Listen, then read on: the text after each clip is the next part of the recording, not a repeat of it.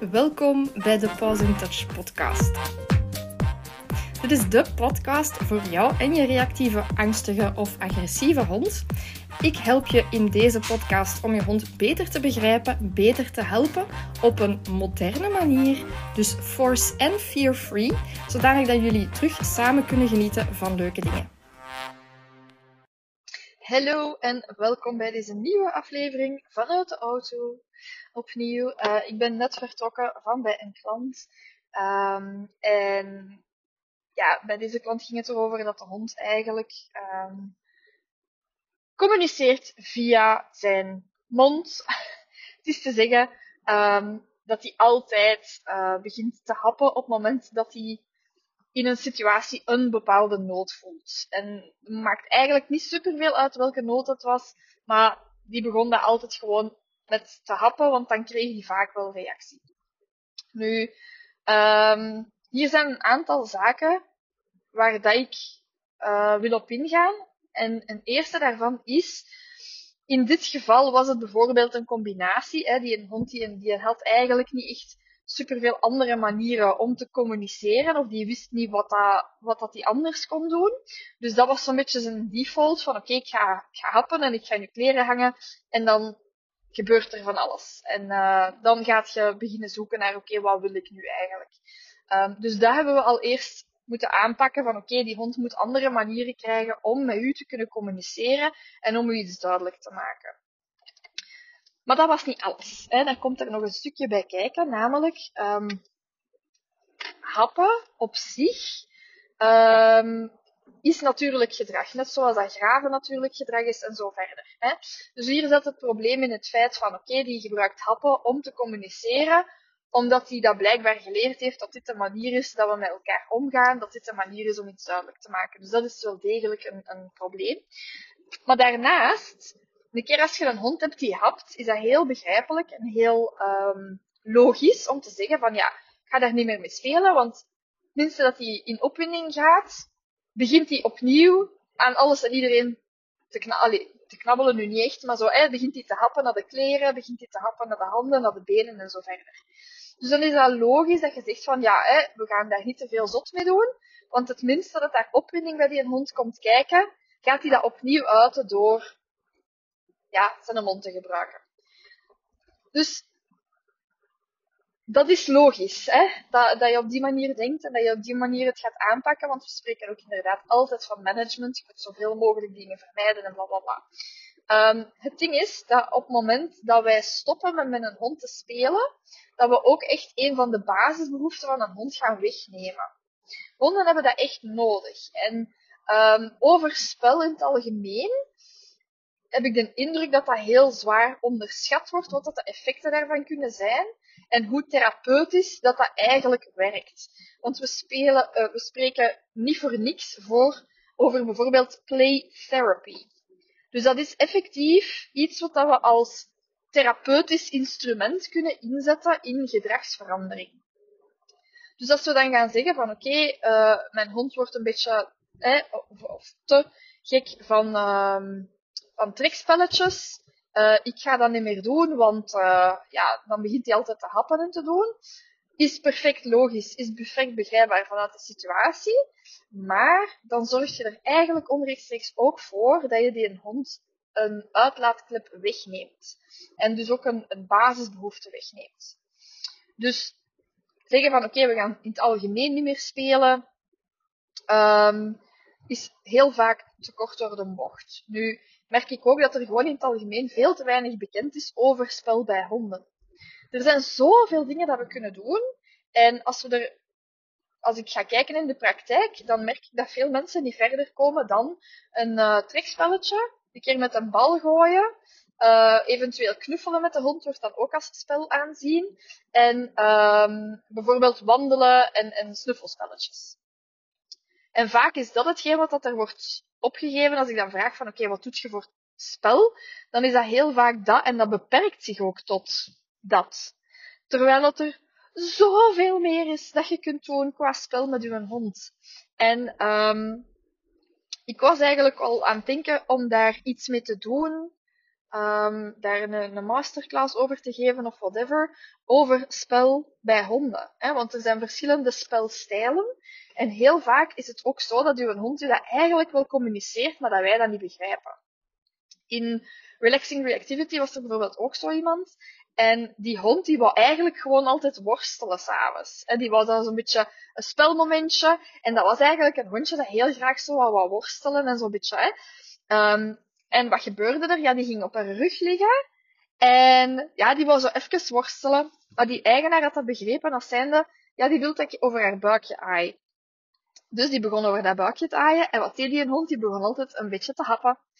Ja, dan zei hij van, ja, wat moet ik dan doen? Want hè, het is zo precies alsof dat ze komt vragen van, aai mij over mijn buikje. Maar als ik dat dan doe, dan begint ze te happen. Dan heb ik gezegd van ja, maar ze zeker dat het geen spel is. Probeer daar eens op die manier op in te gaan. Hè? Uh, om het echt als spel te bekijken, als een worstelspelletje met uw hond bijvoorbeeld. En eventueel dat je dan, hè, om te vermijden dat ze u hapt, dat je uh, een, een, een speeltje aanbiedt voor in de mond, terwijl je een beetje richting worstelen gaat. Hè? Nu heeft ze dat geprobeerd en effectief, ja, die hond die wou gewoon s'avonds een klein potje worstelen. Die wou gewoon even met haar eigenaar spelen. Um, en op die manier zijn er heel vaak uh, dingen waar dat we niet zozeer naar kijken vanuit, misschien is het wel spel. En um, ja, ook mensen, sommige mensen zeggen van ja, mijn hond die speelt eigenlijk niet, of die vindt dat niet leuk, of whatever. En dan is het opnieuw kwestie van echt naar die spelstijl te gaan kijken, want verschillende honden hebben verschillende spelstijlen. Je kunt ook niet zeggen, mijn hond kan me, pas op, zo zijn er wel, hè. correctie, zo zijn er wel. Er zijn honden bij die zich heel mooi kunnen aanpassen, en die met bijna elke spelstijl overweg kunnen. Maar dan zijn er ook honden bij die dat je niet zomaar eender welke hond kunt zetten om samen te spelen. Omdat die spelstijl gewoon niet compatibel is. Ik zal een voorbeeldje geven. Um, zo de power-rassen, hè, bijvoorbeeld een Stafford of zo, die zijn over het algemeen zo beukers. Die vinden dat leuk om zo body slams te doen. Hè, zo van, die lopen, hè, ze, lopen achter elkaar en dan zo een keer goed een duw geven. Dat, dat, is zo kunt dat een beetje vergelijken met dat die, dat die constant rugby aan het spelen zijn of zo. Um, als je die zet bij van die hele fijne, vinnige uh, hondjes, die bijvoorbeeld liever achtervolgen, en die worden daar dan ineens omvergelopen, uh, ja, dan is het spel heel snel gedaan. Uh, kan zelfs zijn dat daar incidenten van komen.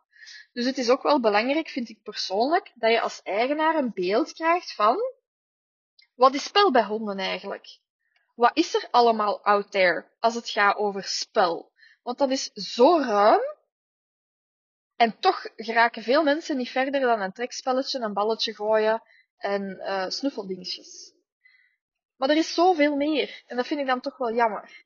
Um, zeker als je ziet dat we dat echt kunnen gaan inzetten als tool om honden te helpen in bepaalde situaties omdat um, ja, spel kan echt serieus ingezet worden om een positieve associatie te creëren. Om een situatie of, of een prikkel of eendert wat um, ja, als, als, als leuk te laten ervaren. Dat hoeft niet altijd met eten te zijn.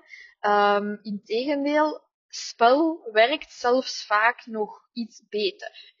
Het probleem is gewoon dat we niet meer weten hoe dat we met onze honden moeten spelen. Um, en dat we ook niet weten van hoe kunnen we die verschillende spelstijlen juist gaan herkennen. Veel mensen, als ik dan vraag, oké, wat, wat, wat doet een hond graag qua spel? Goh, ja. Goh, ja. Hè? Uh, snuffelen doet hij niet echt. Uh, of ja, achter een balken lopen vindt hij ook maar niks. ja, en als ik zo probeer met, met een trekdingetje, ja, dat vindt hij dan ook niet leuk. Dus ja, eigenlijk niks. Mijn hond speelt niet. Maar als je dan gaat kijken, dan laat die een hond toch wel heel vaak dingen zien. Bijvoorbeeld dat hondje die dan op de rug ging liggen voor het buikje te aaien. Ja, dat bleek dan dat die een hond graag wou worstelen met haar baasje. Ja, hè, en, en als we die dingen dan uh, niet zien of verkeerd interpreteren, dan is dat gewoon heel jammer voor die hond. En dan missen we ook wel cruciale stukjes in ons algeheel plaatje. Want um, spel voor honden is gewoon belangrijk als ontspanning, als manier om zich even uit te leven, om, om ja, in het algemeen, dat is, ook voor de ontwikkeling van die honden is dat belangrijk. Net zoals dat spel voor kinderen heel belangrijk is voor de ontwikkeling, is dat voor honden ook.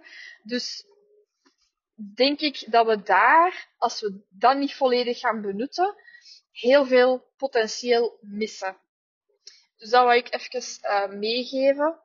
Dus ga eens kijken, uh, als je met een speelgoedje afkomt, wat doet uw hond eigenlijk? Want vaak ga je merken dat ze het u eigenlijk wel zeggen hoor. Wat dat ze leuk vinden of wat dat ze willen doen. Maar dat wij gewoon niet goed begrijpen van oké, ah, het is precies niet interessant.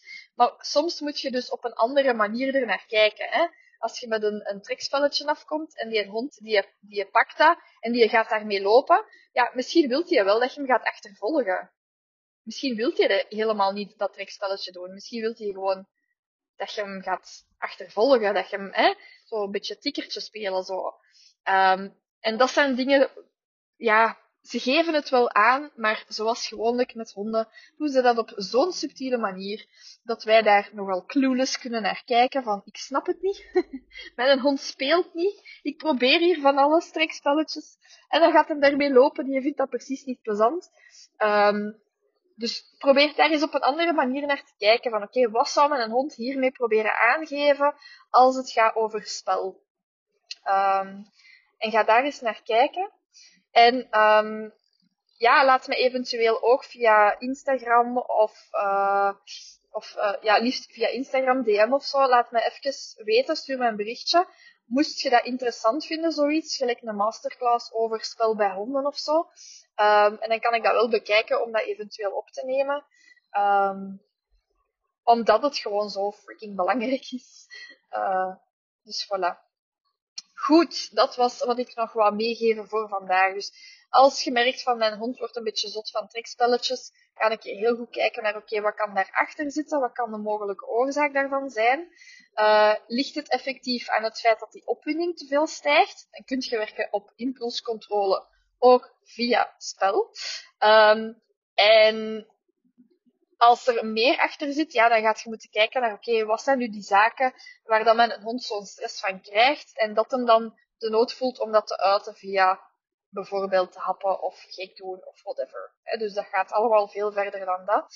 Uh, en kijk dan eens van, oké, wat kan ik wel doen qua spel met een hond? Dat hij niet helemaal gaga gaat. Hè? Wat vindt hem leuk? Waar heeft hij aanleg voor? Um, en probeer daar dan toch wat meer op in te zetten. Want trust me, spel is echt een hele belangrijke om een voldane hond te krijgen. Het hoeft niet altijd te zijn wandelen en, uh, en, en balletjes gooien om je hond moe te krijgen. Er zijn zoveel andere mogelijkheden en dan kun je echt een voldane, happy hond hebben in huis. En dat willen we toch, hè? Dus voilà. Um, dat was het voor vandaag en dan zie ik u of hoor ik u graag een volgende keer dat was het voor deze week. Deel deze podcast op uw social media stories en tag me hier ook in. Ik vind het super om te zien waar en wanneer dat je aan het luisteren bent. Wil je graag iets nalezen over hetgeen wat ik hier heb verteld? Op mijn website kan je een blogartikel en een samenvatting vinden van deze aflevering. De link daarnaartoe kan je in deze beschrijving ook vinden natuurlijk ook steeds via Instagram, Facebook of TikTok of zelfs mijn website laten weten wat je van de aflevering vindt. Op social media ben ik te vinden onder Pause in Touch en op mijn website www.pausintouch.be. Beide zijn natuurlijk ook gelinkt in de beschrijving onder deze podcast. Je kan ook andere hondenouders helpen om deze podcast te vinden door een review achter te laten. Zo help je ook mee honden te helpen op een moderne en liefdevolle manier by spreading the word. Dan zie ik je nu heel graag volgende week voor een nieuwe aflevering.